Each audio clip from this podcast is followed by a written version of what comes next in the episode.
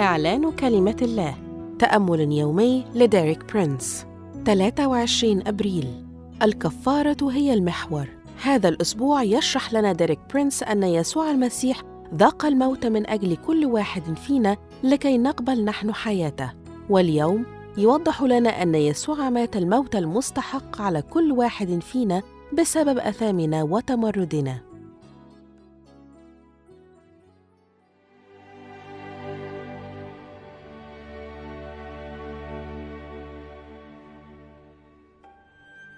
لتوضيح دور الكفارة المحوري في رسالة الإنجيل يمكن تصويرها بمكونات العجلة. والعجلة تتكون من ثلاثة أقسام رئيسية الدائرة الخارجية أسلاك العجلة والمحور. حيث تمثل الدائرة الخارجية ما يقدمه لنا الله من عطايا لتسديد كل احتياجاتنا الروحية والجسدية والمادية.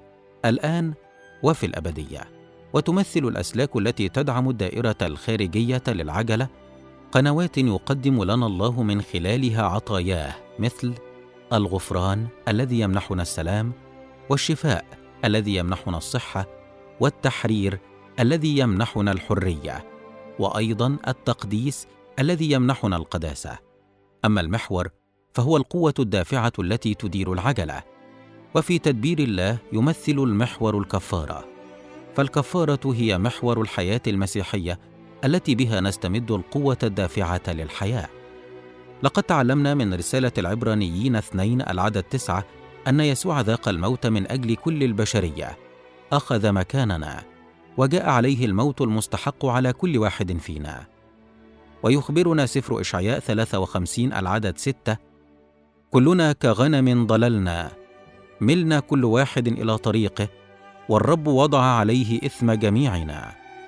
الكلمة العبرية المترجمة هنا إثم تعني التمرد. يمكن أن نلخص مشكلة الجنس البشري كله في هذه الآية. لقد أعطينا ظهورنا جميعا للرب. ملنا كل واحد إلى طريقه. حددنا أولويات حياتنا عشنا بهدف إرضاء ذواتنا عشنا لذواتنا. كلنا متمردون. ولكن الله وضع على يسوع إثمنا وتمردنا وأيضا كل عواقب تمردنا المرض الرفض الألم وأخيرا الموت. وضعت على يسوع عندما علق يسوع على الصليب. وهكذا لم يمت يسوع من أجل نفسه بل مات الموت المستحق علينا. ذاق الموت من أجل كل واحد فينا. أشكرك يا يسوع من أجل عملك على الصليب. أعلن أنني أرفض تمردي وأعلن أن يسوع ذاق الموت مكاني لأن يسوع مات عني لكي أقبل أنا حياته. آمين. للمزيد من الكتب والعظات لديريك برينس قم بزيارة موقعنا www.dpmarabic.com